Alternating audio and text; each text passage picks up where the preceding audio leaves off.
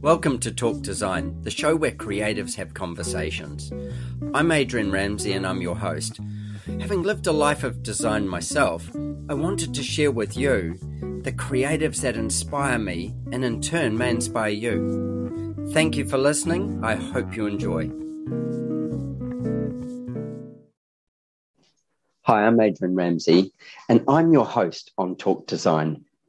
I started this podcast because I wanted to share the journey of design that I've had and that many others have had. And I find it inspirational talking to people globally about what makes design tick and what makes design create a better world for others.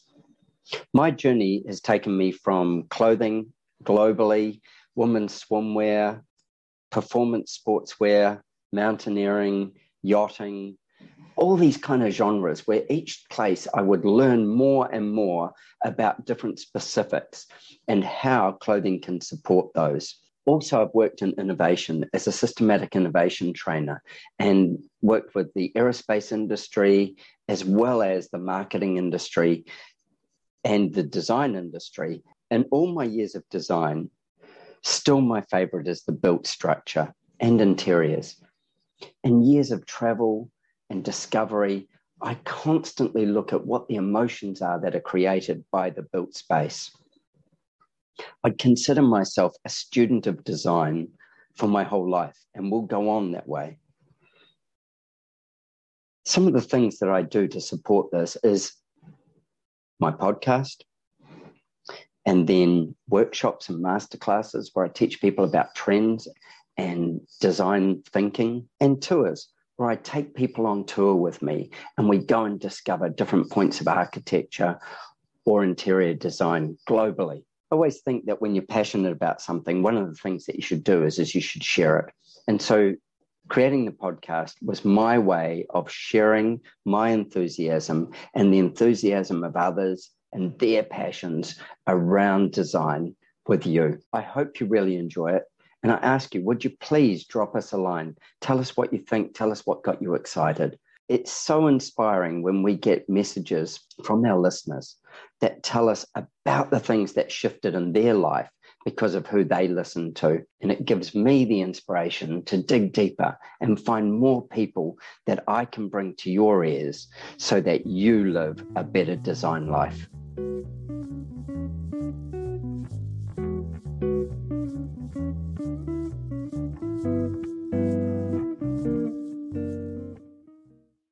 My guest on Talk Design today is Heather McKinney, and Heather is from Austin, Texas, and she is principal at McKinney York Architecture. They don't really need any introduction. They do civil works, religious works, museums, interior work. They're a force to be reckoned with. They do beautiful resi work. I would suggest go and have a quick look on their website if you want a deeper dive into what they're about. They're about wonderful architecture, I can tell you that. And Heather is a delight. We've been chatting already and we're just starting to record. Heather, welcome to the show. Thank you. My bona fide title these days is founder. Ooh. And one of the reasons why I'm founder and not partner or principal is because we have now celebrated our 40th birthday, and I have slowly emerged from being an owner with all of those problems. And now I just get to kind of do what I want to do, which is like, I, I can recommend this as the last phase of anybody's architecture career that they shed themselves of the things that they decided that they'd had enough of and they get to do the things that they really love to do with the people they love to do them with. So the answer there would be do it early. Become the founder early. yes. I mean that's the, I mean you get to you get to live with the buck stops here for mm-hmm. a long enough time that maybe that's no longer as enticing as it was the first 30 something years. A, I suppose in a way it's it's a sense of giving up control of oh, some of the things as well. Yeah. Yeah. Yeah. There's, I mean, it's a yin yang thing, right? You for every bit of control you give up, you get freedom. Um, but it's it's like hard that. always to let go.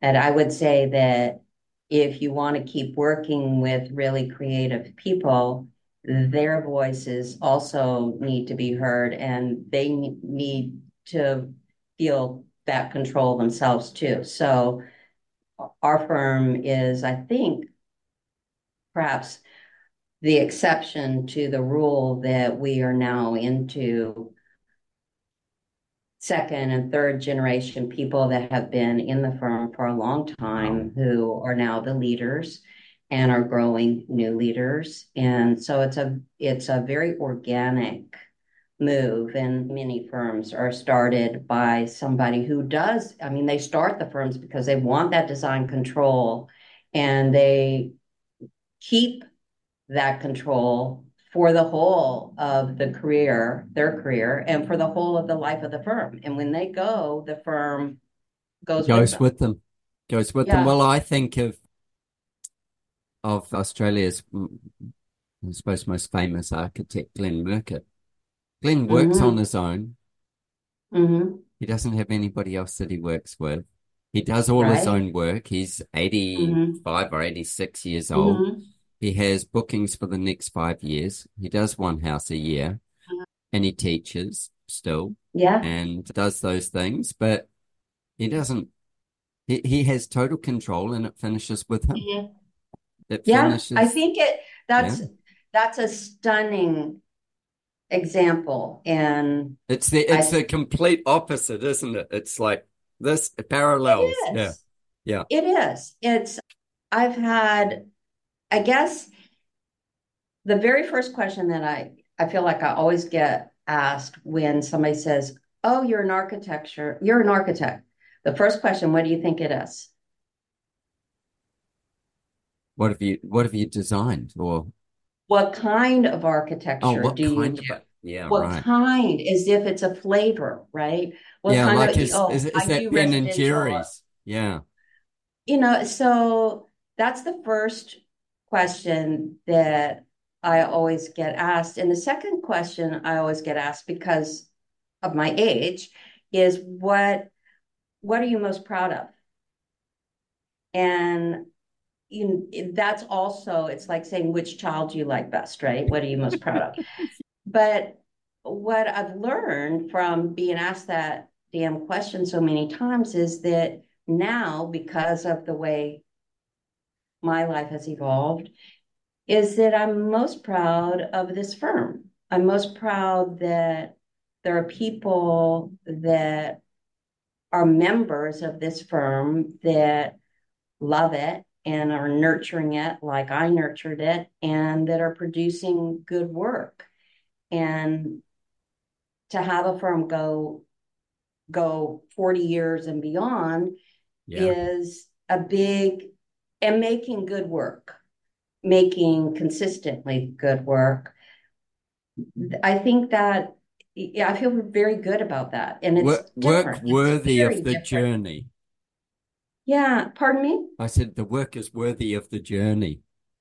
That's right, and it's different because we make things. We make spaces that people inhabit and those in themselves start to influence. So it's a it's well, a a think... big thing and it's different than starting a law firm where you're making paper and maybe making decisions but at the end of the day what have you actually made? And very few people get to usually a, a really a good invoice. yeah it's a so i i think that that's to know that that firm you know, this firm yeah. that we're in, it, you know, has some legs on it that's going to keep going is uh, very satisfying to me. I think that legacy like that is wonderful, especially when it comes from the right values, because yeah. every building that gets put on the land intrinsically changes the land. If it's virgin land, even if it's not virgin land, and it mm-hmm. changes the land mm-hmm. and the environment around it. everything shifts at that point and you can't put it back. And you can alter it, you can do all sorts of things to it, but you can't it, you can't put the land back to what it was. You know, like if there was a habitat corridor that was working there that moves with it. You know, all these things yeah. change. You know, the wind patterns change, the the way the light falls on the land, everything changes. The more concrete you have down for a driveway or whatever, the less water is going through that part of the ground. You know, all these things. And there's a responsibility in that. And if you're teaching that or uh, following that with your values, that responsibility, then you are leaving the the world with the the highest intent, or when I say leaving the world, leaving behind the thing with the mm. highest intent that you could with the knowledge you had, versus the and sorry for all the developers out here, but you know, like the the let's just bulldoze this, you know, 50 acres flat, as flat as we possibly can, and put in retaining walls so every site is flat so that everybody can build a house that's just a project home on a flat piece of ground so that the building cost is, you know, so much less or whatever it is. And can be replicated easily. Yeah. Yeah. And that to me is, I suppose, a blot on our landscape and the fact that we're not working with the land. We're forcing the land to work mm-hmm. with us. Yeah. So anyway, interesting.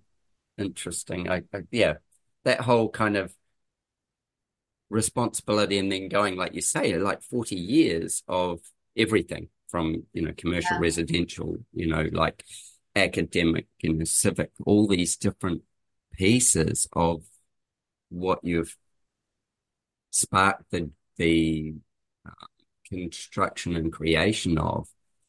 Long after, you know, you're all gone, there will be still these buildings standing Mm. Mm-hmm. It brings me to a, a, question. I've got other questions I want to go back to yet, but Mark Dytham from Dytham Klein said this to me. He said, you know, one of his tutors had said to him, architecture needs to speak for itself because you're an architect. You don't get to stand outside a building and explain it to everybody all day mm-hmm. long.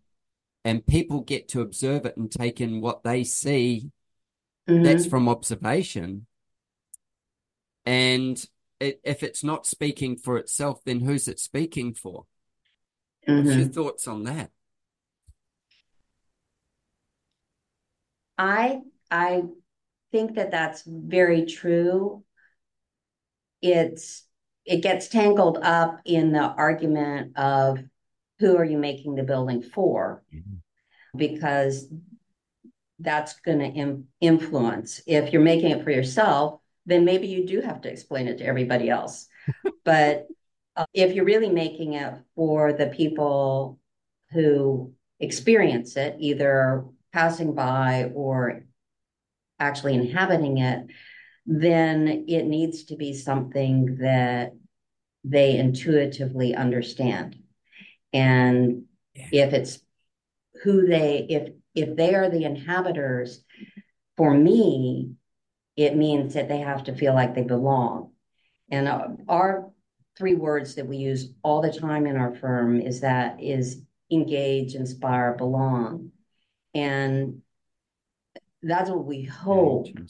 That's our that's our aspiration for any of the work that we start to work on. And hopefully when we finish, we can say,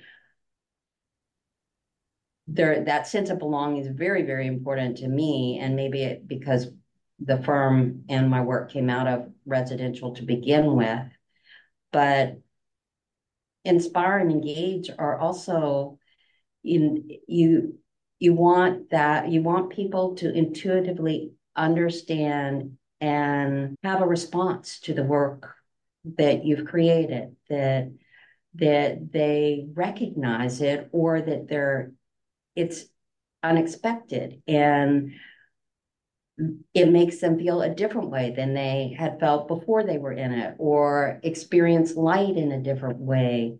So there's different ways that you connect but it's experiential and so i think if you have to use words to explain a place then you've missed it Now, I do think that there are people that are extremely articulate and they've created a space or they've been in a space and they can, with words, describe it in a way that people say, yes, that's what I felt too.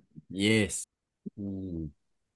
I, I I find this this part of the subject amazing, and I'm going to come back to it because I I think that there's so much in what the opportunity to build something or have something built and be, you know, standing in a space is such an honor.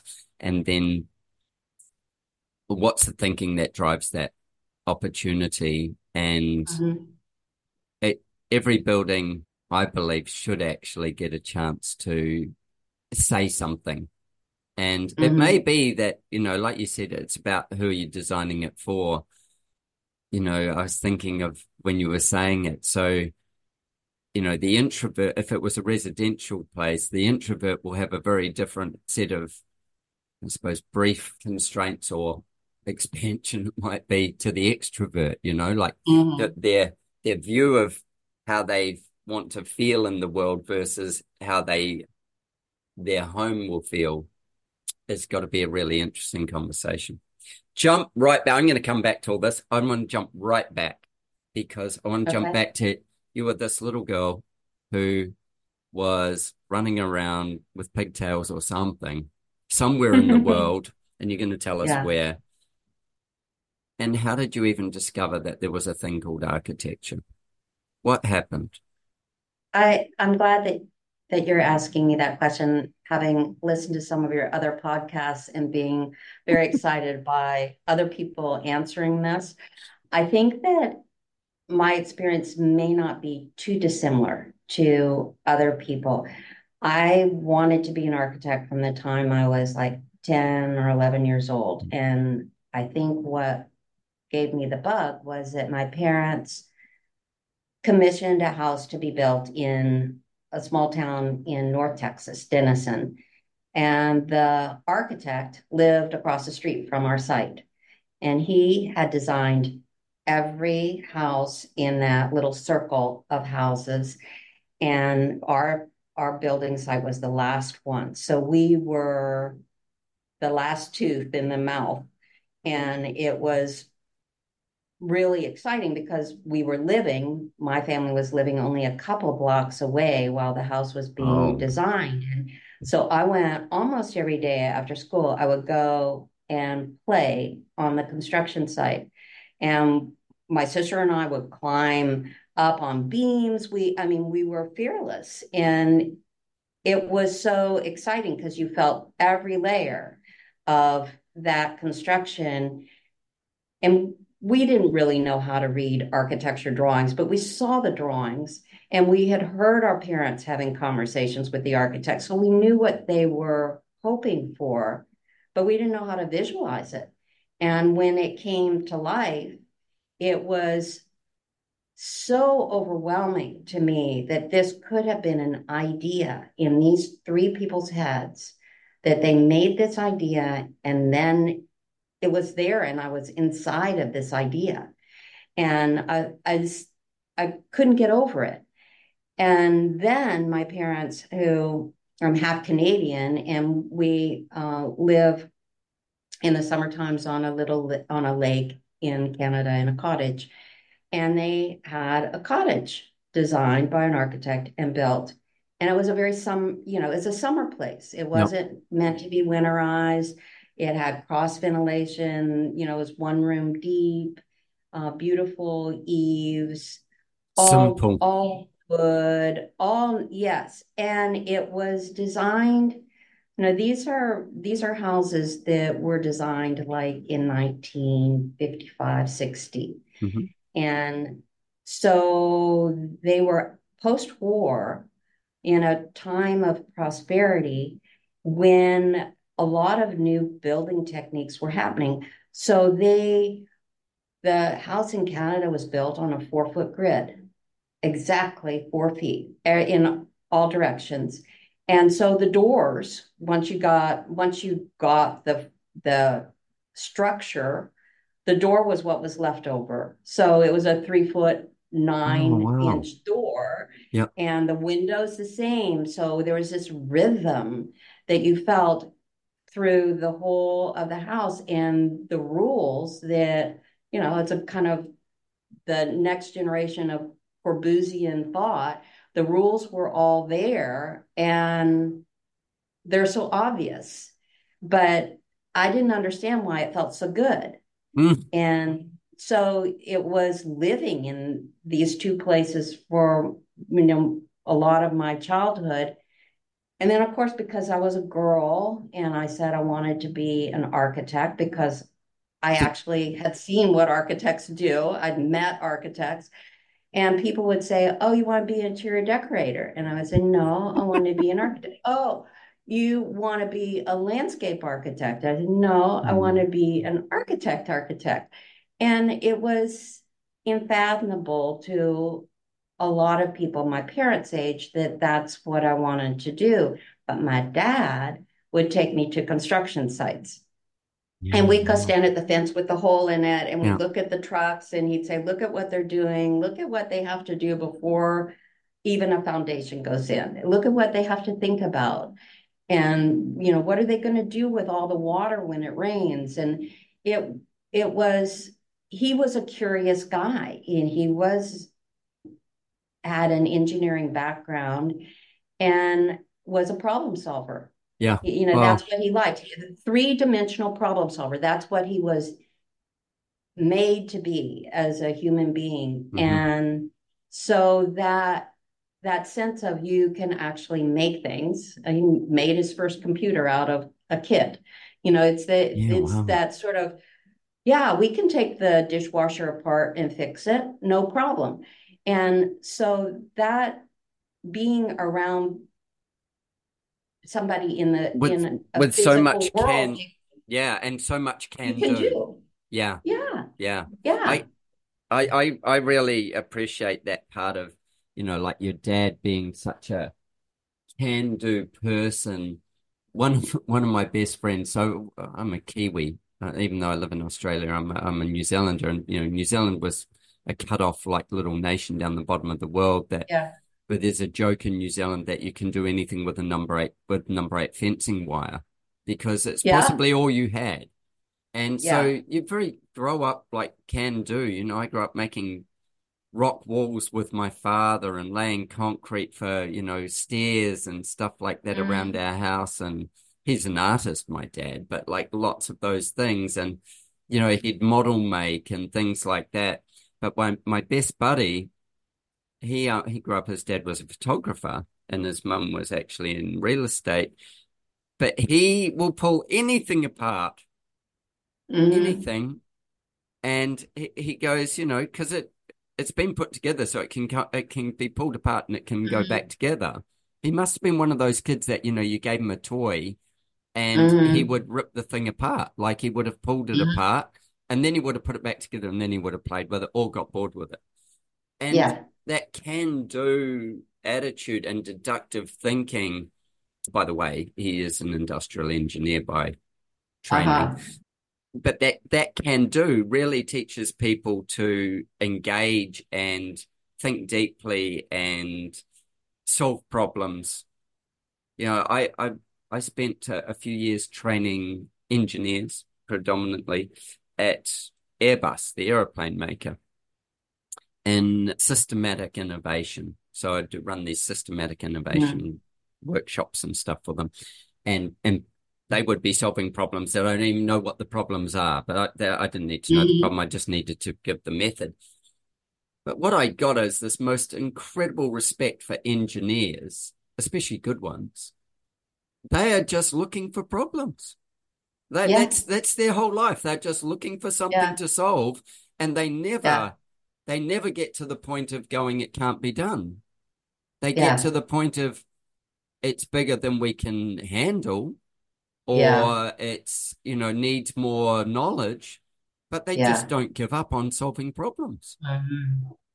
So when I was before I got my graduate degree in architecture, I was at Stanford University and they didn't have an accredited architecture program.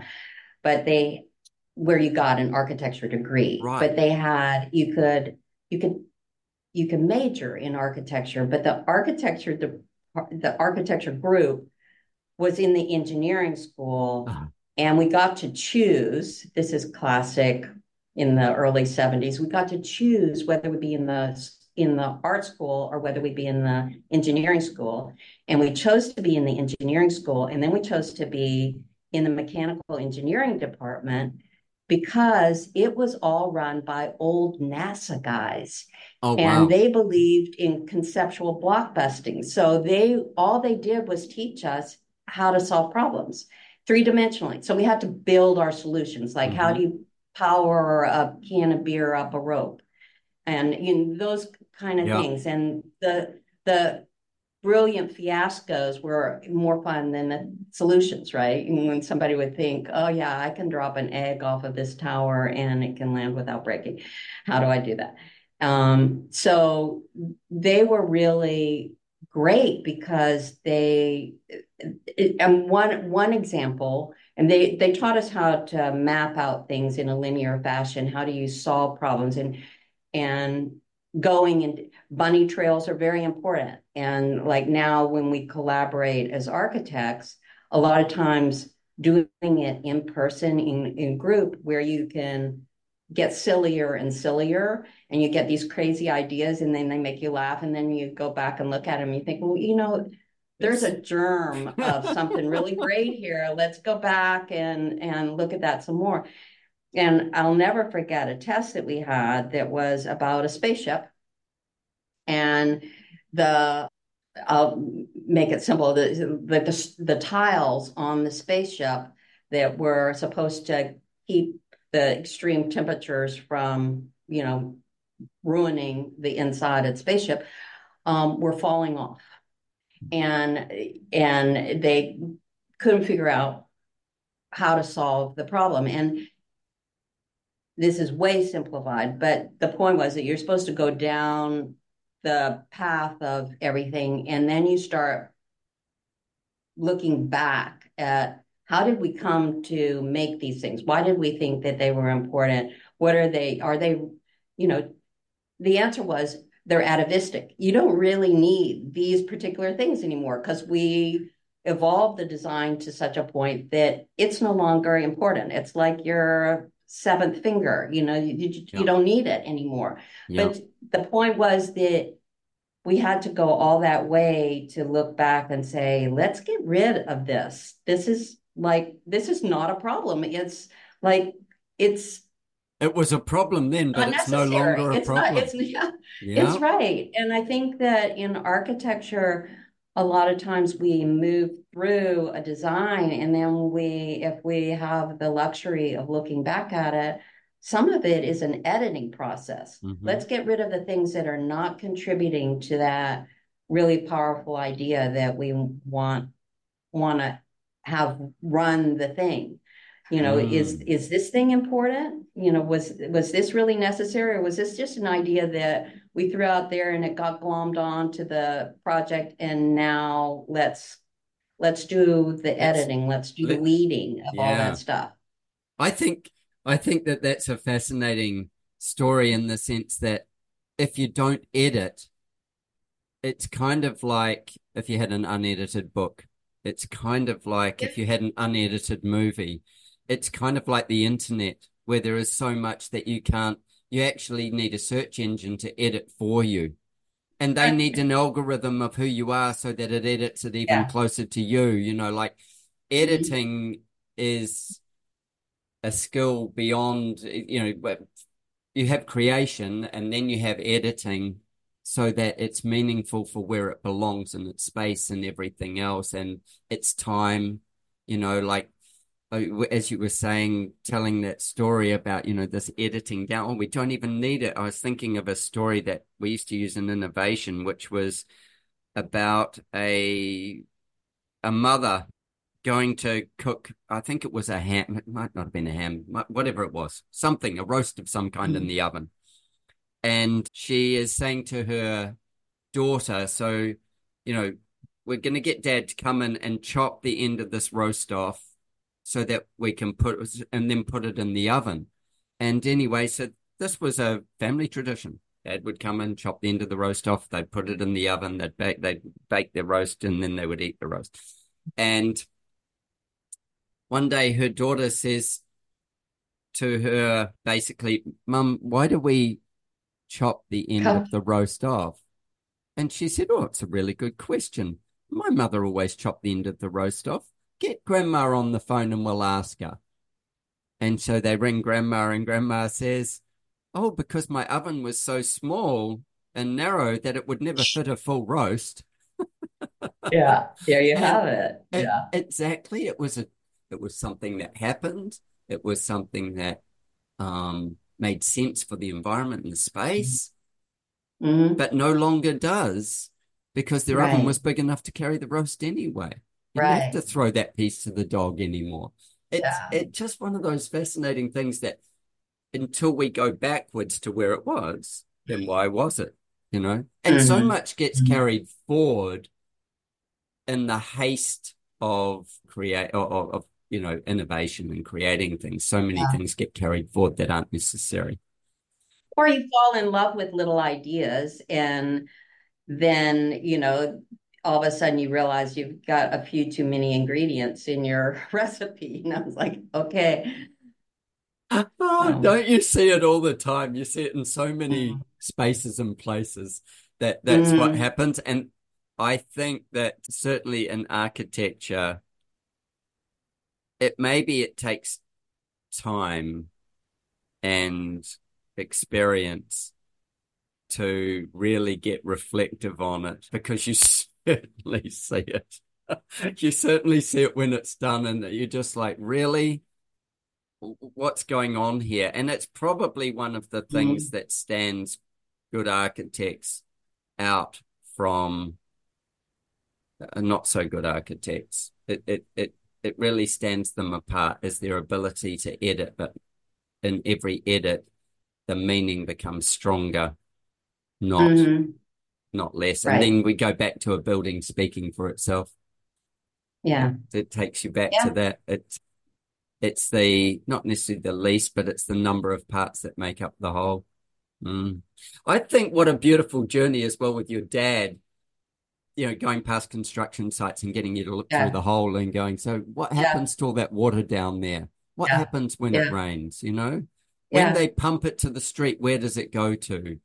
Uh, and my other question was: Is the architect who designed your home when you were a kid, and he'd done all those houses in that mm. area, was it a bit like Oak Park and and in Chicago, where Frank designed all the Frank, like we're on first name basis here, but Frank designed yeah. all those houses around that walk behind where his original house was, and you you know I, you walk around, there's yeah. a dozen houses or whatever. There that's a a very good analogy. Donald Mays was the architect's name, and he was he impacted that little town because his how he had he did a couple of schools. His houses were very hand they were handsome. They were kind of that classic middle America, solid. You know, you, you felt like Ozzie and Harriet yep. lived there. I mean, there was a a great a great feel to to his houses, and they still are. They have exactly as you were saying earlier. They have survived. If you were, they're desirable people want to live in a Donald Mays house now in 2024 that was built mm-hmm. in 1960 it's yeah. they they have they belong to that place and they have kind of credibility and you see that perhaps more in small towns or mm-hmm. there's an architect that who's i'm missing his name right at the moment but he left San Francisco and went to Salt Spring Island on the west coast, off the coast of Vancouver. And he was the only architect on this island in northwest part of our continent. And his work he did a lot of houses, he did the schools, just the same thing as Donald Mays. And there's a feel to that island that's different because it's got enough of yeah. his stuff still there, still left, that it flavors everything. You know, it flavors it, your. It sits a DNA. When you go to visit that island, it mm-hmm. has a character about it that is really because it it's fitted so well, and there's enough of it that that's that's a place. And the mm-hmm. same way that you said about Frank, it it is. It's a it. Even if you don't in Denison live in a Donald Mays house, you that's part of what makes Denison to me a special place is mm. because there are those houses there and they feel good together. I, it, yeah, well, it's an interesting thing. It's like writing a, you know, say a book, or it's got a narrative, and mm-hmm. the type of people plus the environment shape the narrative, and then every house would be a learning of a different set of people. And mm-hmm. from that set of people, the house would change, you know, that the principles may stay similar, but the house would change to match their mm-hmm. their needs and those things. And whether it's on the east or the west side of the street or the north or the south side of the street, it would have different orientation notes and yeah, I'm going to go to Denison. it's kind of well, like definitely. going to Palm Springs, you know, like it's partly like that, isn't it? It's yeah. Go and discover. It, uh, yeah. That's an extreme example of it, yeah. but yes. Yeah. And now it's self-perpetuating, right? Yeah. Because it's it's precious. People mm-hmm. understand what makes it unique as as a place and they're you know they if they want to live there, that's the ultimate is to live in one of those houses. Mm. So. Yeah. One of the things that that brings me to in my thinking is, is so over here we call them project homes. I'm not sure what you call them there, but like, you know, where you've got basically people rock in and they buy a plan and it's got choose facade one, two, three, four, whatever it is, you know, and they buy their house off the how the facade looks. You know, it's kind of like meeting somebody and going, oh, they're very attractive, and just deciding that they would be a great partner for life. And you forget to actually check out whether they are as attractive externally as they are internally, yeah. you know, like, or right. say the other way around. Yeah. with that, uh, a home or anything that you occupy, whether it be your office, whatever, is going to shape your life and it's going to shape your emotions. It's going to shape your interaction with the world around you. Sure. I have this thing that I constantly say with, you know, what we call project homes. Not one of them is designed for the orientation of the block. So yeah. they'll flatten the block so they can put the house on it. That's one thing. But then none of it's designed for the orientation and the orientation's right. the first thing we look at as designers. That's right. That's and right. The fundamental what, thing what is, stripped away. Right. So, yeah. So, so, that means that the so, biggest part of our population lives without, they may fluke it, but without good orientation. Mm-hmm. Right. But they'll it's, have a pretty facade or not so pretty. So, so I remembered the name of the architect in Salt Spring Island, and his name was Hank Schubart, S C H U B R T.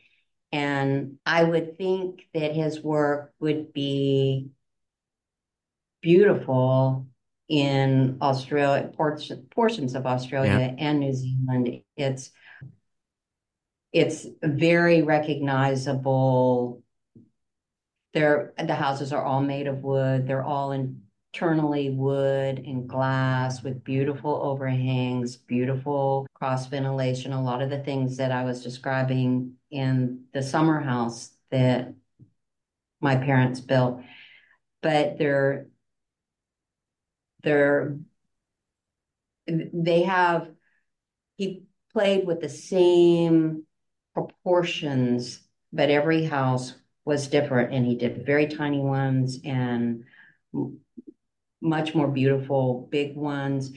And the reason that I know this is because I I had clients from Texas who bought a Hank Schubart house in Salt Spring and asked me to come help them freshen it up. Yeah. And they got so entranced by their house that they started investigating other houses. And then they got so entranced by, you know, finding these gems that they decided they were going to write a book about Frank Schubart oh. and and or Hank Schubart and photograph all these houses. And so they you know, they went up to strangers' doors and knocked on the doors and said, "Do you have the drawings? Or you would you let us interview you?" All this. I mean, they found people, quite a number of people, who had been the original owners oh, of the wow. house. I mean, ancient, and you know, they said, "This is this is the shell that I have lived in and I've grown in as like a sea creature." it has influenced me the you know three quarters of my life and and this is this is me. Everything in this house is me. And i wake up in the morning and i know where i am. And i know where i want to be to experience a certain time of the day. I know what birds are around me. It's the they're they're so it was so ingrained in them that there was almost no division between the house and the person that they were just all they one become thing. one yeah become one exactly and the the stories of the people and and the houses and this guy who moved from northern california because the Vietnam War was on and he didn't want his sons to be sent off to war. And so that's how he ended up on this little island in on the northwest coast of our continent. And and he made that place unique. How awesome. Over, how over awesome. Did they write the book? They did. Oh. hey, you and yeah. I are going to be together in a month. I'll bring you a copy of it. Oh, you darling. Okay. yeah, no, I will. I'm so like excited. It. I I just recently interviewed on the podcast. In fact, we dropped the episode yesterday, first episode yesterday. DC Hillier, who is mm-hmm. M, yeah, mid-century modern daily, MCM daily, and he wrote yeah uh, mid-century modern for your home, da da da da da, and yeah. he loves that northwest part of the yeah. US uh, for its architecture and stuff, and it, I spoke to DC. We were on. We were chatting for over three hours, mm-hmm. and we just wow. kept going down rabbit holes of different things. And so we made two episodes out of it. And then there's an hour that we didn't even record. That we just these kind of little gems. And I go, ah, oh, you know, like those kinds of things, and finding not the ones like you know used to be for Palm Springs. There's an extreme example of it yeah. It's, that Palm Springs has got its multiple styles and it's, you know, it's heroes and it's not, mm-hmm. it's mm-hmm. lesser known heroes. But finding these people that actually got these environments where they got enough influence over enough places that it sets a tone, a mood, a feel. This yeah. is what creates community. One of the things yeah. I love in Austin is, you know, the streets in Austin where they're kind of like walking streets. They're not, but they are. You know, you don't build fences and you put porches to the yeah. front and yeah. everybody sits and chats. And yeah. I, I remember I was with a friend of mine, Clint Garwood, and we were walk- he he said, "Come and have a look at this project I'm doing." Anyway, we did, and we went and we're looking at this project, and with it, I said to him, "So tell me about this. You know, I'm I'm always interested in everything. Tell me about this. You know, area street, whatever." And he said to me, "Oh well, it's got the fr- deep front porch because." This is a walking street. And I'm like, huh? And he's like, yeah. in this neighborhood, if you want to build a fence, you're not in this neighborhood. In this neighborhood, no. we all walk. Everybody walks and stops and walks and stops yeah. and walks and stops. And I'm like, really? And he's like, yeah, mm-hmm. this is community. Yeah. And when an architect can get, uh, I imagine, enough influence in one space, they mm-hmm. can place make community mm-hmm. of like minded people sure. who come together and they're not in each other's pockets, but they've got values mm-hmm. that match. Right. And then you feel like your community is your home, not just your home. Right. Mm. No, I think that's I think that that's entirely true and not it's not just I mean what we're talking is architecture that's influencing a place, a, a broader place. But that cottage that my parents built is in a bay in northern Ontario belonging to a much bigger lake. And the lake has now become a place that very wealthy people have resort houses and certain orient you know like having a western view with the sun that comes down and you know th- there's all these things that when people come and say oh i'm going to drop 15 million dollars on a house. I want it on this lake and i want it to have these characteristics. That particular bay is it was it's a family bay. It was a bay that the houses were built for little kids to run around learn how to swim and play with each other and so all along the shoreline, you could, you and your dog and your 30 best friends that lived in that bay would roam. Mm-hmm. And then you get in your little tiny tin boat with the, you know, one and a half horsepower and you go around in little circles out in the middle of the bay. And uh, and then somebody would have a bonfire at night and we'd all go do marshmallows and you know it's that it it's a it was a community that then developed patterns. And it's like the patterns of people walking and talking to people that are on their porches because they're sitting on their porches in order to welcome Create you community. past their house. Otherwise, they'd be somewhere else, private. But the fact that they have displayed themselves on their porches mean that they're open to conversation. And so this bay has a reputation on this big lake of being a bay where you socialize in your bay at all ages. Yeah, wow. Most of the other places on this lake are about separation. They're about like, oh, I don't see any other cottages. Oh, you know, like I I have the solitude of my place.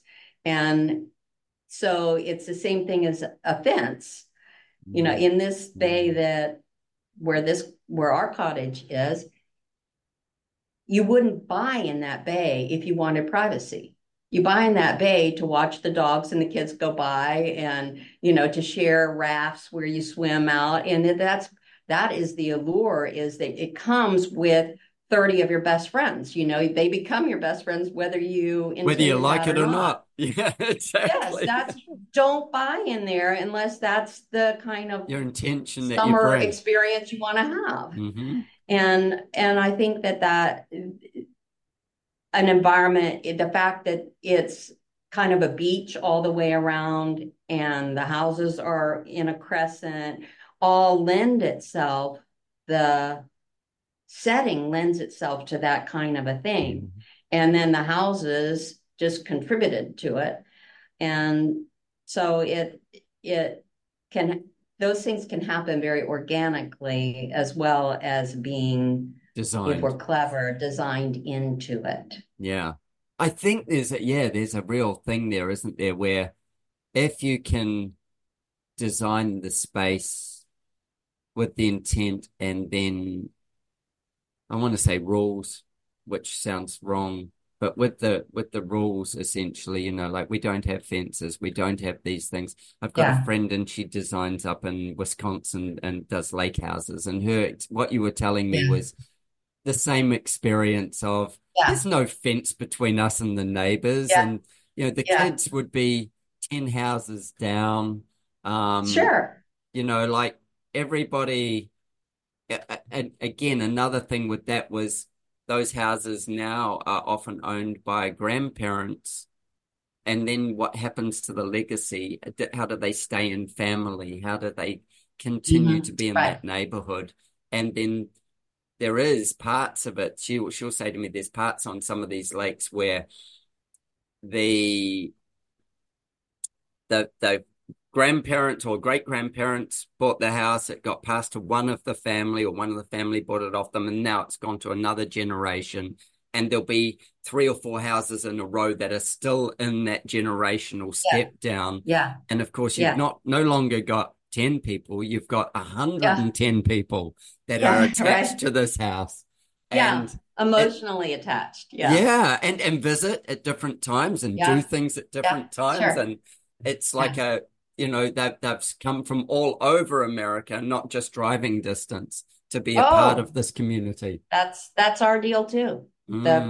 The, the cottage mm. that my husband and I live in was my grandparents' cottage, and it's just down the lake from the cottage my parents built, and now we're we're in fourth generation, and awesome. it's not summer unless they experience some portion of it, just as I did. Yeah, up there.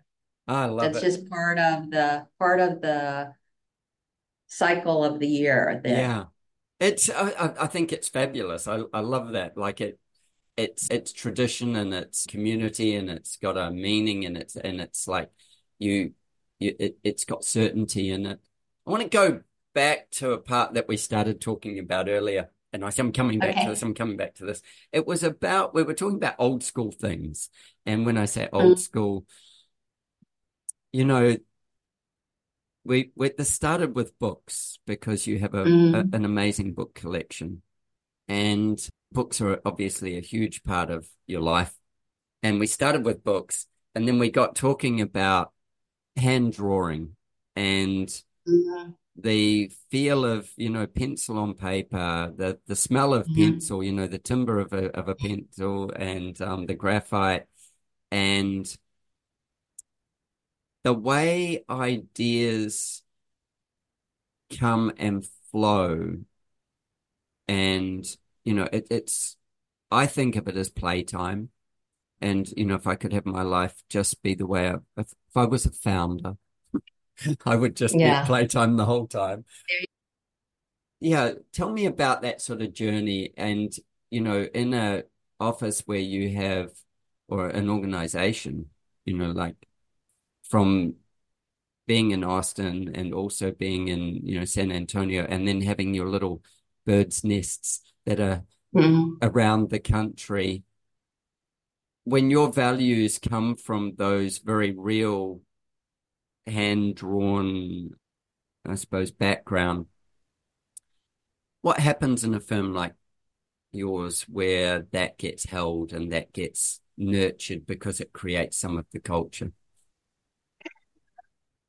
It's it's an interesting thing, and that it's a good question. I think for a long time, and the vast majority of people coming into the firm that are fresh out of college are they they don't draw. Mm-hmm. They draw on the computer. Mm-hmm. And so there's this dynamic that happens now. There's a lot more collaboration in colleges. So people are having to learn how to make buildings, building designs together, and they're better at the collaboration, but they're not, they don't have that freewheeling, let's pull out a piece of trace paper and go over stuff. And so that there's both those languages that happen. I'm I'm impacted because I don't draw in Revit. And so when I have to critique something or I have to redline something, I have to do it in hard copy, which is not very ecological, but I need to look at four or five drawings kind of at mm-hmm. the same time to understand what's happening with a building. They don't have to do that. On the other hand, if I look at something that's drawn, I know that that's a three foot door without measuring it because I know physically that's drawn at quarter scale. I know what all those dimensions are. I don't know what they are on a computer. You know, it's like so I, I don't have the same, it's we're talking two languages, and a lot of times it works great, and sometimes not so well. I remember talking to Rick Joy, and he said, you know, people are in their computers and they're not working in scale anymore. Right. And they don't put a pencil on a piece of paper and understand that that's, you know, 20 feet or 20 meters, whatever mm-hmm. you work in, mm-hmm. And intrinsically know that a sheet of paper at this size, uh, like I have this thing, I used to say this, this was a few years back. Uh, so we work in what we call A3 or mm-hmm. A2 or A1, whatever, but they're just sheet sizes. And an A3 yeah. is, is sort of as big as you get off a photocopy. And, and we use A4, which is a, similar to your letter, what you call letter size. Yeah. And yeah. I draw everything by hand and like right down to all our first conceptuals of floor plans are drawn by hand and to scale. Wow. And yeah. uh, but that's because of the joy of drawing. Like I go, it, it yeah. could be, it could be fast. It it wouldn't be faster in Revit because there'd be so many layers to it, and there'd be so much more information required. So it gives yeah. us a very quick. But I used to say to people, if it goes outside of this page, it's going to cost more than a million dollars to build. and that's on a single floor. So oh, if it goes outside thing. of this, yeah, I know it's yeah. more than a million dollars. And yeah. um, now I look at it and I could fold the page in quarters and it probably say the same thing. if it goes outside of this corner here, it's more than a million dollars. Um, yeah. And if it's going to, if I'm going to have to put another page for the next floor, well, it's going to be more than, you know, it's really yeah. interesting because of that scale and intrinsically playing with costings all the time. You get a sense of, ooh, yeah, that's going to be pushing this. You know, you're playing mm-hmm. spatially, cost, environmental, everything at once through the pencil. And because I don't do it, I don't know how that happens when people are, say, just operating in a computer. And certainly people in my team that just operate in the computer, I'm very skeptical of their advice when it comes to the other parts of it. You know, yeah. when they're telling me yeah. about how something might feel, I'm going, really? Why? I'm I'm sitting yeah. right back. And so meld the melding of the two is like yeah. I think that's it's fascinating to how does it happen and how does it work? Yeah. So, so and I think for us, we might have made that transition more slowly if we hadn't been doing institutional work, work mm. for the city or for you know university of texas whatever they they have their own standards and they have their own the software that they want you to use because then it makes their the, the flow on effect. Yeah. Yeah. And so we made probably made the transition to AutoCAD and then to Revit. To BIM modeling, yeah. As you know, as a function of just that the scale of the projects we were doing and the clients that we were doing it for, that was the logical step.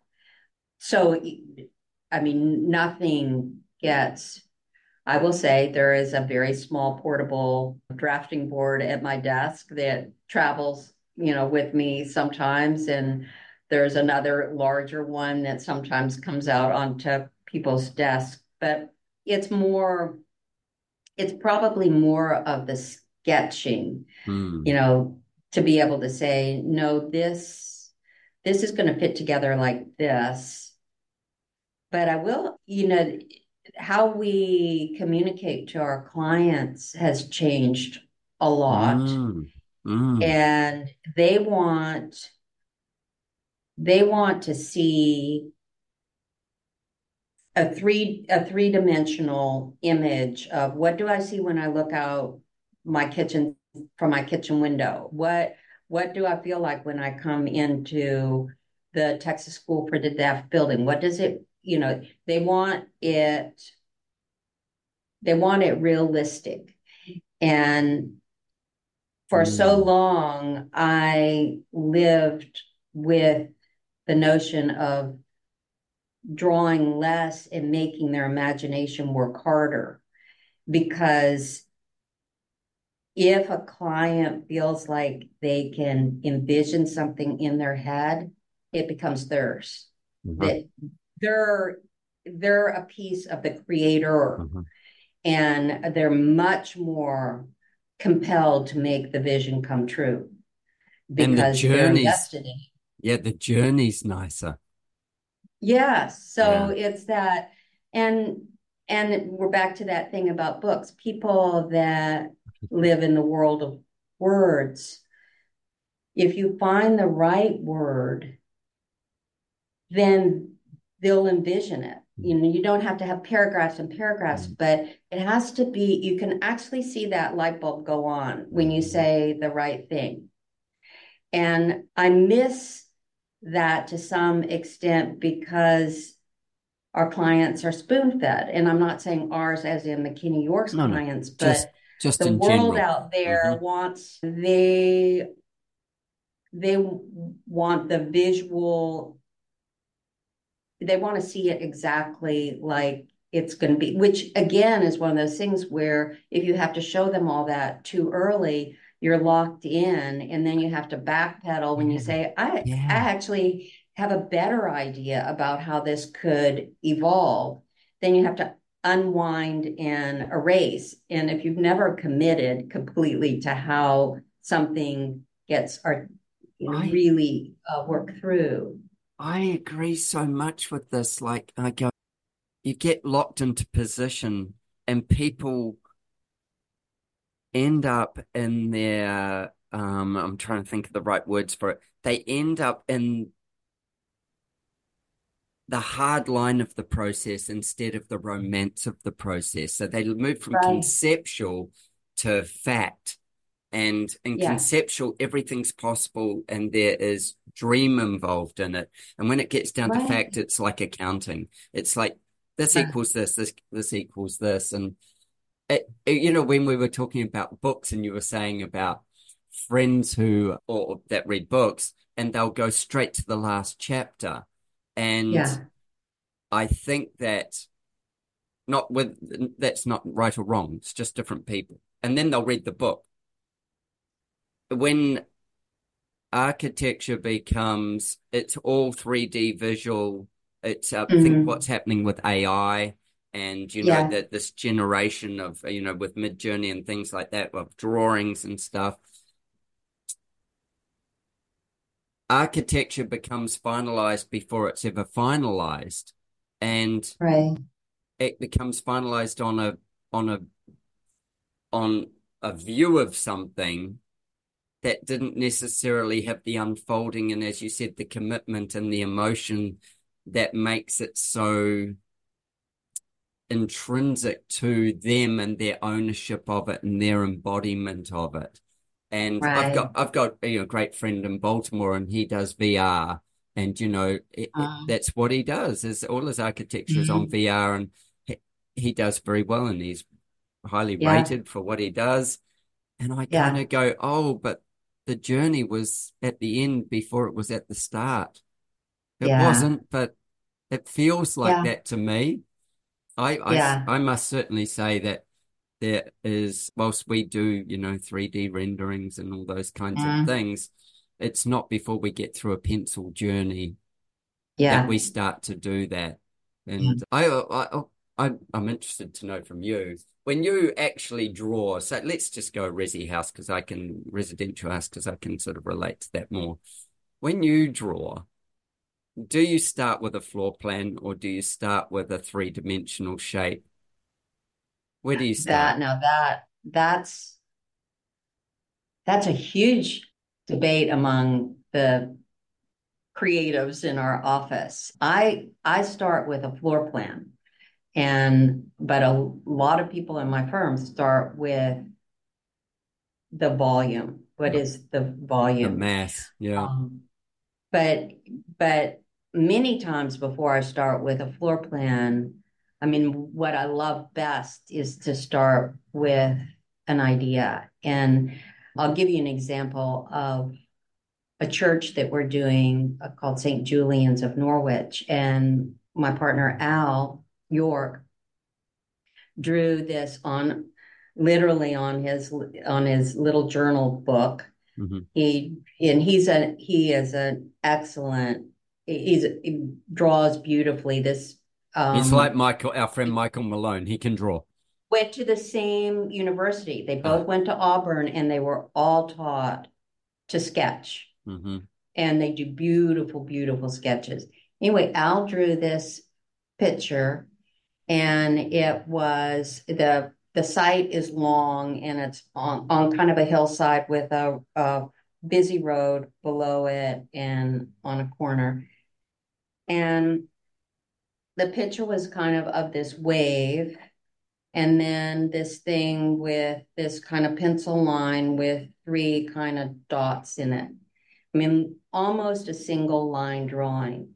And he said, St. Julian's, this is, this wave represents the passage of our lives. This is, the, you know, this, this community, this spiritual community will carry you through the passage of your life, ups and downs, you know, you uh-huh. go through it.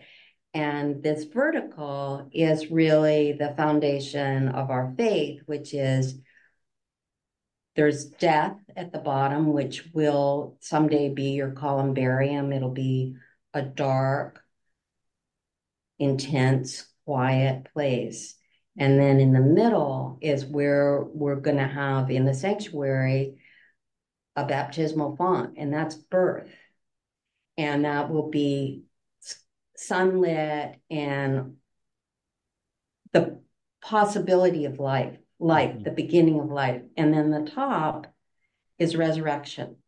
And that's the top of this tower. And those are the three into, points.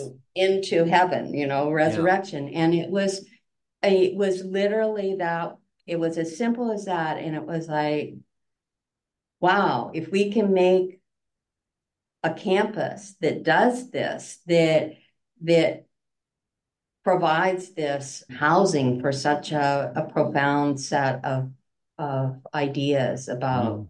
life and community.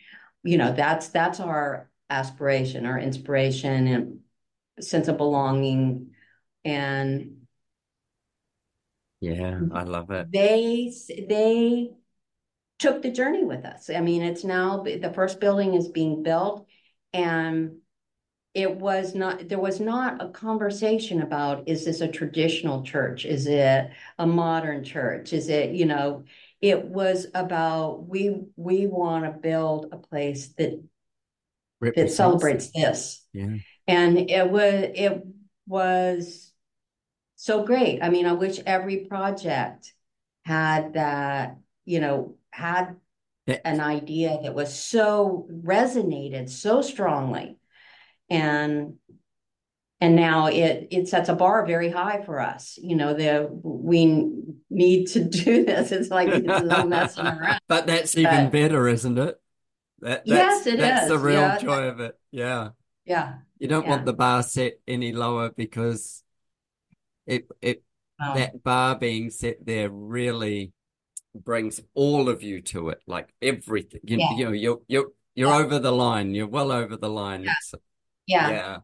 And you, and and when you have to inevitably have to make decisions based on budget, it's mm-hmm. easier if you can say, but the idea is still there. The idea yeah. is, you know, we're not we're not cutting the heart out of the idea. Mm-hmm. Whereas I think so much architecture, when a budget needs to be cut, sometimes it's the only thing the thing that gets cut is the only thing that holds the thing together and then yeah. you have to question was that if that was so easy to get rid of for money what you know did we make yeah. we made a wrong decision somewhere right that's interesting isn't it because yes if if if we lost the essence and the soul of what we were doing instead of the peripherals we come back to what mm-hmm. matters yeah. and yeah Mm. Mm, that's a that's a deep and meaningful piece, isn't it? well, it's it's not the answer for every every project, but it certainly is something. And and and the truth is, I get to say this from having the firm for 40 years. Some of our best work came at the cutting table. Yeah. You know, the edit. The, the edit. When you say it's like it's all of a sudden you did get rid of some. You, you got rid of cost, and when the when you got rid of that stuff, you did realize it was fat, and you did realize that the yeah. important thing, Sean Moore, with with it, it with, is improved, not yeah. just yeah skinnier, but improved. Yeah, I think that that is always really interesting. Is you know which bits you're holding on to for what, and in a journey, you know you bring baggage with you and you take yeah. baggage home with you you you know but yeah. is it all good baggage and part of the you know we all joke about being uh, especially in residential marriage counselors and mm-hmm. we all joke about that you know like the tension between even when it's commercial there's a tension between certain parties within it mm. and it's way beyond drawing a picture of something or its end use. It's about understanding those personalities and getting them into the process and engaged in the process and mm-hmm. so that the thing can mm-hmm. evolve and being able to hear all sides still hold enough line to to to keep the thing with momentum you know like yeah you think of the clients that you end up with where they one derails the other and mm-hmm. then the thing loses momentum and purpose and really the joy is gone it's just mm-hmm. a, it, it, you know that that I've I've had projects where that's happened and yeah. I go ah you know like there was so much potential but it's not going to it's never going to become or, or, if it does it won't, it won't have that soul and essence of it'll be right. yeah it, it'll be dirtier. I shouldn't say dirty so but I'm just different you, i'm going to tell you a great story about a house that um, brian um, carlson one of the other partners in the firm and i did many years ago. And as a young couple and she came out of a Hispanic background. And so it was short, dark hair, voluptuous, an artist, very vocal. And he's a tall, skinny white guy. I mean, like really white guy. Yeah. And went, you know, they met at Yale University. They were both in some choral group. And, but came from very different backgrounds and he's very quiet very introspective you know had a, a very had a business helping family foundations nurture their asset you know i mean it's yeah right. you, about as diametrically opposed as you could get both very lovely people. And they had two teen children and we were they were interviewing for architects to do a house that w- that they hope to raise their children in. And she said you know i want a space that is full of light with big white walls that i can show my work on but all my friends work on. You know i want to give art parties where I hang an exhibit of, you know, people's work that I love and introduce my other friends to. You know, she had this idea of this house that would be lively with with art and creativity full of energy and, and movement full and, of energy yeah. all that kind of stuff her her father was a singer and i mean so and and and it, anyway, he liked low, dark, woody places full of books. And they said, you know, we we we're worried. Um, you know, we're worried that we can't actually do this. And um, Brian and I started laughing. We said, you realize that you're kind of attracted to spaces that are like each other. Like you are attracted to low, dark, yeah. uh, sensual spaces, and she's attracted to high, bright, yeah. light spaces. and, and they started laughing. They said, okay, well, we'll give you a shot. And sure enough, that I mean, they have just left that house and they raised their family there for, and they, they've left, actually left town. But it was, they, the dining room was all wood, full of bookshelves. It was a library that you ate in. And it had this tree that hung from the ceiling above the dining room table that uh, was an upside down tree that had a little G, a little teeny light that went through it. And when you turned off all the uh, lights in the dining room uh, and you sat there, it was like having a picnic in on in the woods, moonlit night. Yeah, it was like it was the weirdest sensation. And of course she made the light fixture herself. But it was it was one of those things that they are surrounded by all of those books. And it was so we we had so much fun be, because the spaces allowed both of them to be fully themselves and so we we've always kind of used that story as there's there is common ground. You know if people love each other there is common ground and you'll you'll get to something that will make happy. Yeah that will be special and nurturing and unique and i love yeah. the idea of you know like you said that's like dining in a library that again my daughter paris she would just flip out if she thought she could go and eat all her dinners in the library. She'd be beside herself. In fact i'm going to float the concept with her. Um, i've did a house recently for a client and she said so i need a kitchen you know this kitchen's going to look over the pool and past the stables and blah blah blah blah blah. Mm. and then she said but i also need a like a, a big pantry. And i'm like okay yeah. And she said i don't think you're going to get me with this i need a pantry big enough to dine in. And i said what? And she said i need a pantry big enough to dine in. And i said so you want a dining room that's like a pantry? And so we started calling it the providor and um, she said, yes. And she said, but it's got a kitchen in it. And I said, hold on.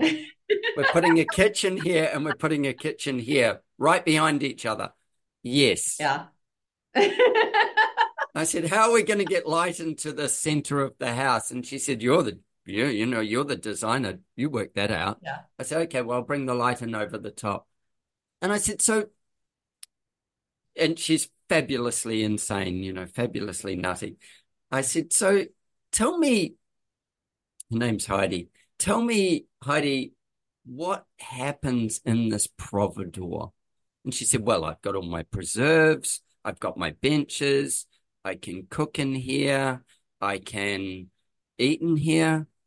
And if I like you, you can eat in here.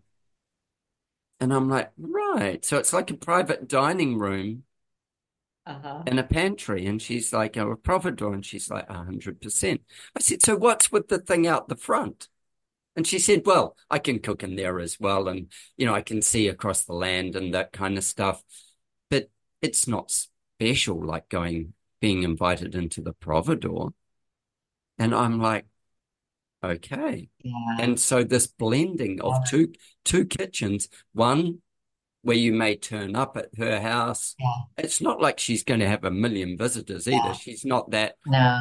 that way inclined. But you turn up. But if you really want her and all her fun and crazy, well, I wouldn't even say craziness, her fun and directness and the yeah. real her, then you're in the Providor. And her house has only just been finished. I haven't gone to the Providor yet. I I remember going one day somebody's going to buy this place, you know, in years to come, and go, what the hell happened here? What was this about? And they won't know the story unless we actually right. write it down or document it. And it is documented, right. obviously, in plans, but it's a story that somebody could fall in love with. because it's a story sure. of you know having your own space and having all that thing to yourself yeah. and having friends who can sit there and have a cup of tea and or whatever or have a meeting in there. It's not about work it's just about yeah. a little in, not little a big enclosed space. It's bigger yeah. than the of course it's bigger than the kitchen. And it's not a public area it's, it's a private, private, area. yeah. Very private. So yeah. you're on the inside of the onion there. Yeah okay so Fun, huh? i have i i am going to get back to that for a second because one of the things that we've been doing more and more of in our firm has been working doing architecture for um, maybe underserved mm-hmm. people people that haven't had architecture in their lives and the, our firm is in east austin east austin is a very mm-hmm. now it's getting gentrified but modest community and so we've done work like the African American Cultural and Heritage Facility, which has a lot of performance spaces in it for the community, and um, a rec center that's in the Hispanic part of our community that didn't have anything, it didn't have an air conditioned rec center for a long time. And that's really a community space. But the thing that we, I think, probably are most proud of is work for Community First, which is a community, you may have heard of it before, started by a man who decided to create food and give it out out of the back of his truck and uh-huh. then he eventually has started this community that now is recognized worldwide as being an extraordinary community for unhoused, previously unhoused people, and who have lived pretty rough lives. Mm-hmm. And it, they have RVs and they have little um, modular houses, 200 square feet. And then they asked if the best architects in town, I, I say that, you know, maybe I sh- just shouldn't use that word, but well-known architects in town if we would uh, design houses, and we it was in a competition. I mean, we, it wasn't mm-hmm. just like you can, you know, please do it. It was like, will you submit for this competition? We'll choose a few people to do, design houses, and then we had to be paired with. We had to bring along a contractor who's willing to build the house for free, right? So you designed for free, they built it for free, and then they basically a community first found an underwriter who could put their name on a little teeny sign that says Mary and Joe. This is, you know, Mary and Joe, Mary and Joe brought you this house kind of thing. And so, and that money went to the maintenance and support of the built environment. And so they created this fabulous little village. And it looks like you took Santa's bag of little toys and you shook it and they all flew out in all different directions and and every one of them was unique because they were all designed by architects and we had the best time designing it we helped a little bit helping to build it and um, then we went through the process again on a, a second phase of work. And the idea was design something that can be built by volunteers, mm-hmm. which was very different than the first one, which was like a little jewel box and designed to a post occupancy criteria that they had they had spent a lot of time talking to the people that lived in all the various types of houses that they had to say what works, what doesn't work. About the people that work there, like there were all these preconceptions that we brought to the first house that then we had to erase. Is like, don't build it like a little boat with everything built in because a lot of the people um, have mobility issues. Mm-hmm. So the mm-hmm. the bed has to be able to be moved around. You don't design storage that you have to get on a ladder to get to. You, you know, it's like all these things that we were trying to maximize every inch of, of our 200 square feet. And in fact, that's that's not the criteria. And we found that screen porches are critical. We happen to have done that probably by accident Other than, than the else in the first yeah. Well, first of all, the bugs, yeah. but it has to do with this whole thing that we've been talking about on and off through this conversation, which is the screen porch is the place where they meet everybody who walks, who ambles by their mm-hmm. little house, which mm. because they're all cattywampus, everybody's little walkways are circuitous and and if somebody walks by and they see Joe on his screen porch, then they know that they can stop and talk. And if Joe feels like it, he invites them in. And so that became the the mm-hmm. place of intersection. Yeah. You were not invited into the inside of the house, mm-hmm. which was a common room, basically, um, unless you were very close to them, you know, or you wanted to have a conversation that you didn't want to have everybody else come yeah, in and absolutely. be part of. Privacy. So there was these yeah. layers in these in these teeny spaces. Yeah. There was a distinct layer of what is personal and intimate and private, and what is the communal communally accepting space. And, and, and the rules of community you know, like they've the got their own yeah. sort of set of rules and uh, respect and values around that community. You know, like that, like you say, if yeah. somebody's on their porch, then maybe they hello oh, or and they're cooking on their porch. They have yeah, equipment right. to make little meals, and so it was it it was a great learning experience for us. That whole notion of of engagement but then, and we thought we were designing for a very specific community. And we've been talking a lot about mm. how unique, like the dining room inside of the kitchen, inside of, yeah. Know, we thought we were designing for some some very unique part of society these these people have been living in the open and they need that's almost the most important thing to them was their privacy. Mm-hmm. And so it was, and, and a sense of safe, being safe, mm. uh, a psychological sense of feeling safe, that they needed this place, the big mm. community and the little community to give to them.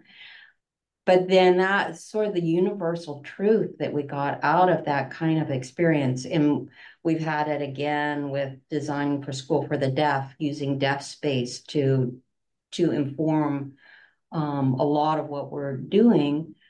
We found that everything that we do for people that are hearing impaired are things that we should be doing for all of us. We should have sidewalks big enough that we can walk two abreast and talk.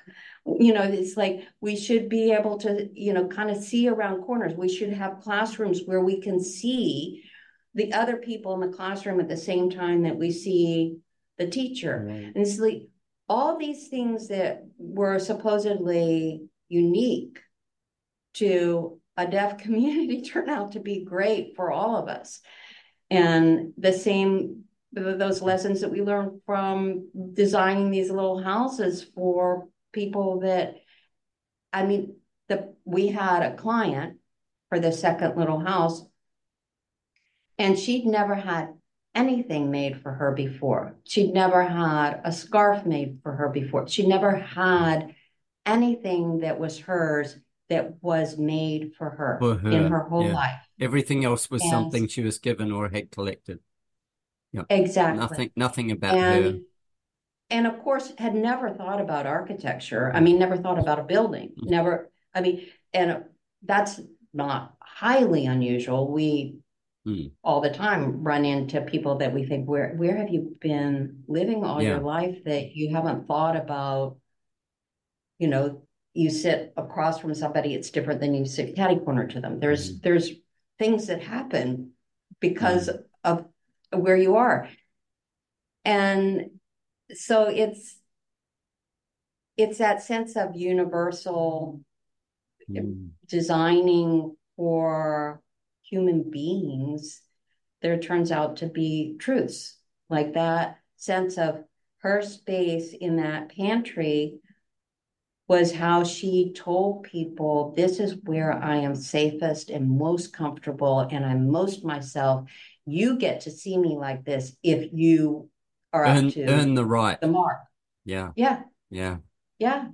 Yeah. yeah. I, so it I, I, I want to come and see that space in Austin. Might be later, yeah, later absolutely. this year. Next time you're in Austin, yeah. I'll take you. Yeah. You get out of your car and you can't and you walk into that place and I promise you you will feel different. Yeah. It's it's not even being in the buildings. It's the sense it's a sense of respect that people have for each other there and knowing mm. that mm. you know that it's hard to work yourself out of living on the street and that everybody has a story everybody's had trouble and you feel a great sense of love there mm. i think oh, um, without it being without it being expressed yes it yes just yeah it's just intrinsic. Yeah yeah. Mm-hmm. oh that's amazing. I've got one last question. Yeah. One last project. I actually no, I'm not going to do that one. I'm going to do your favorite space in your own home and what emotion it evokes.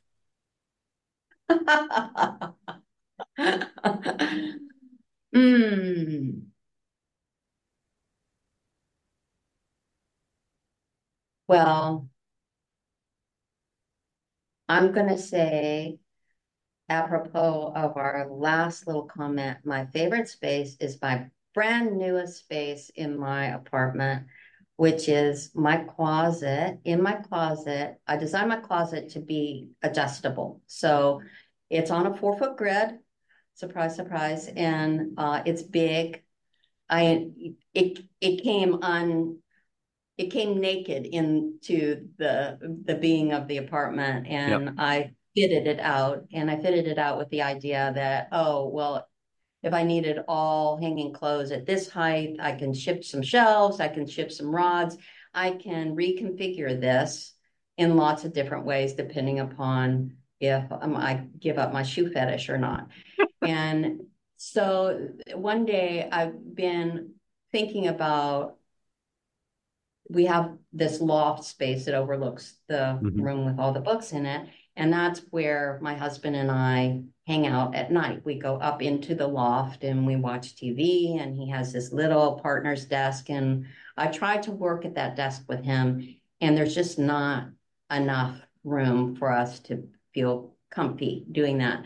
So I've I've been a roamer in the house with my stuff, taking yep. care of whatever it is on the computer or drawing or whatever.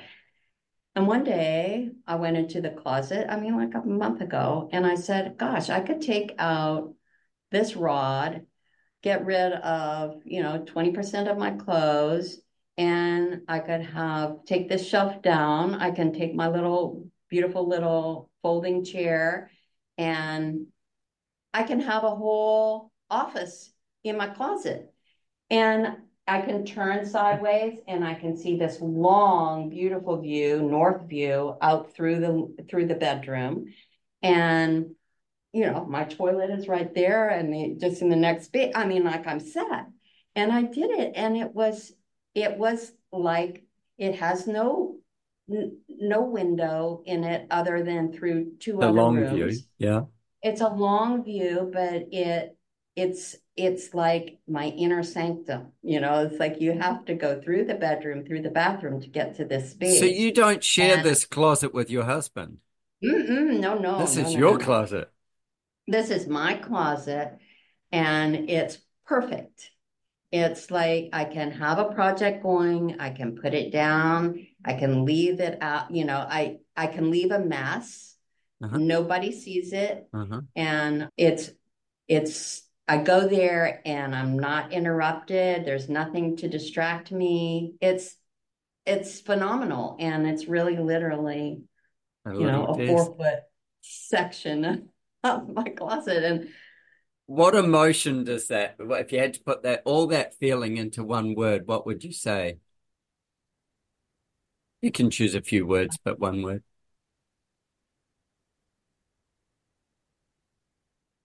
I would say it's being sequestered. Mm. Maybe that's the word. Yeah. I, it's a fascinating story, isn't it? to get, to have... I mean, this is our spaces are big in the apartment. Yeah. I mean, it's not like I couldn't have, but somehow finding mm-hmm. this little place inside a place is there's something great about it.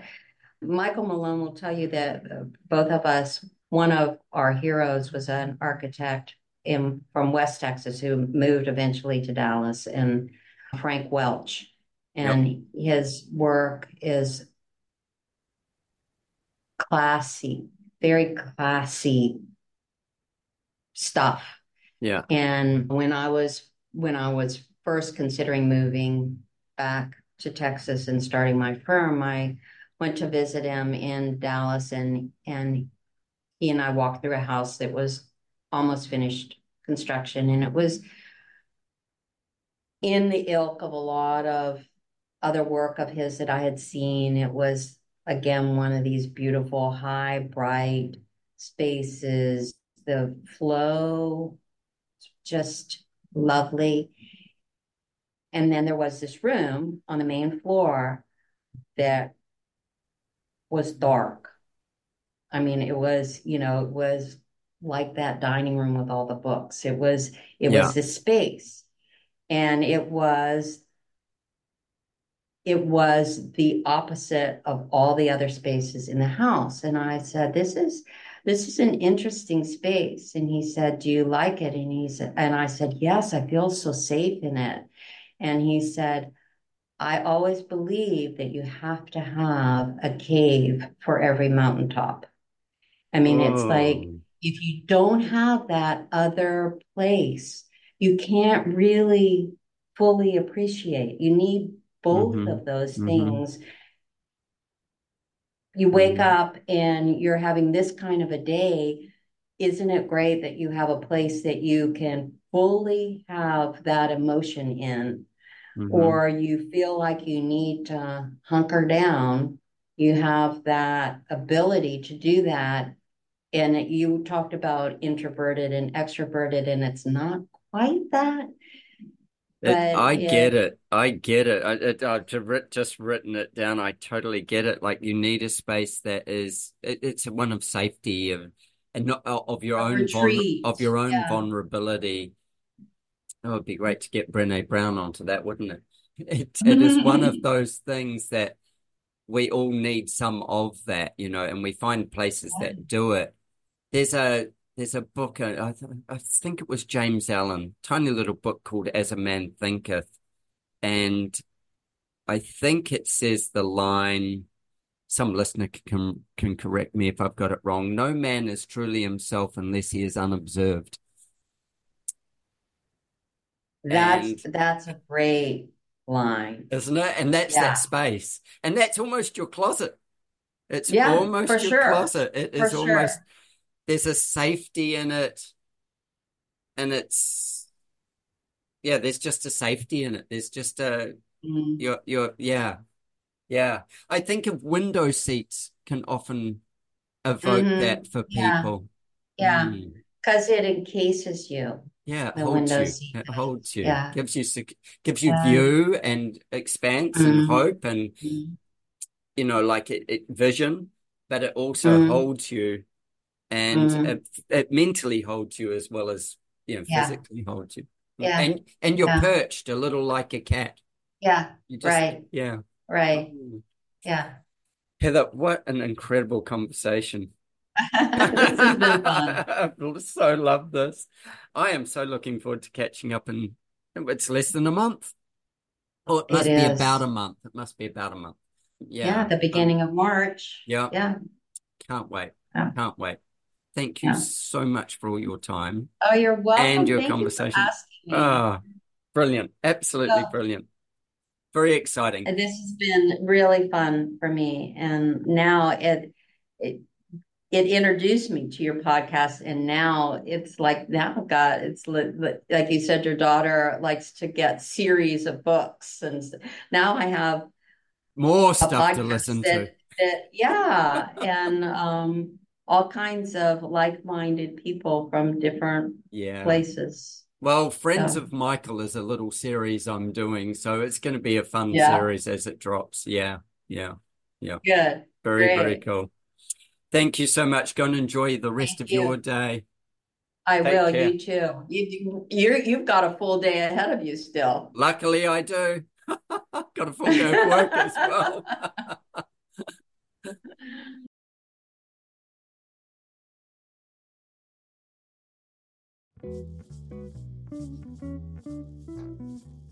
Hi, guys, I'm Adrian. I'm your host of Talk Design Podcast. I started this podcast a couple of years ago, and in doing it, my aim was to talk to amazing design people, creative minds, people who I could learn from, and hopefully you could learn from. This was a big part of my whole reasoning for starting the podcast. We've cracked over 80 episodes, and we've done two homes tour specials for the AIA Austin in Texas, which have been really great fun, talking just specifically about houses. We've talked to HGTV stars, we've talked to building designers, interior designers, architects, business coaches, and some inspired characters along the way. People who have captured my imagination and their creative output and gone, huh, these people would bring a story to somebody else and maybe inspire them to go a little further with what they're doing as well. So I wanted to reach out and ask you all for some advice because you are the guys who tune in and listen and subscribe, and I really appreciate that. So I want some advice from you. If you guys would be happy to share with me, A, what you like best, so that I can better direct what we cover as content and then also, if there's things you want to solve, what are the three biggest things you would like information on? What are those kind of keys so that I can look and go, okay, let's find somebody who speaks specifically on these points and get some depth of information back to you that would be really useful in your business or in your life or in your home, whichever one it would be. So, if I could ask you to do that, I would be forever grateful if you would share with me just through the email based on the Talk Design website, which is www.talkdesign.show. If you could just reach out via that email and say to me, hey, this would be a really great subject for me, for my business, or for my family, or for my home, or for the way I want to see life. I would love to be able to support you guys and find those people that we could talk to that would bring that to you. So, thank you very much for taking the time to listen. I so appreciate the fact that you listen to the podcast. It makes it all the more fun when I get messages from you to say, Hey, this inspired me. I had somebody who sent me one the other day that said, Your podcast, and we were talking on a certain subject, it was a game changer for me. It was a game changer in how I viewed how I was looking at what I was doing with my design and what was going to come from that. So these things make it all the more worthwhile. So please, if you could tell me top three things that would be useful to you, I would love to support you guys in delivering that. Thank you, and thank you for being a listener. Take care. Have a wonderful day, evening, wherever you are, whatever it is. Cheers, Adrian. Over and out.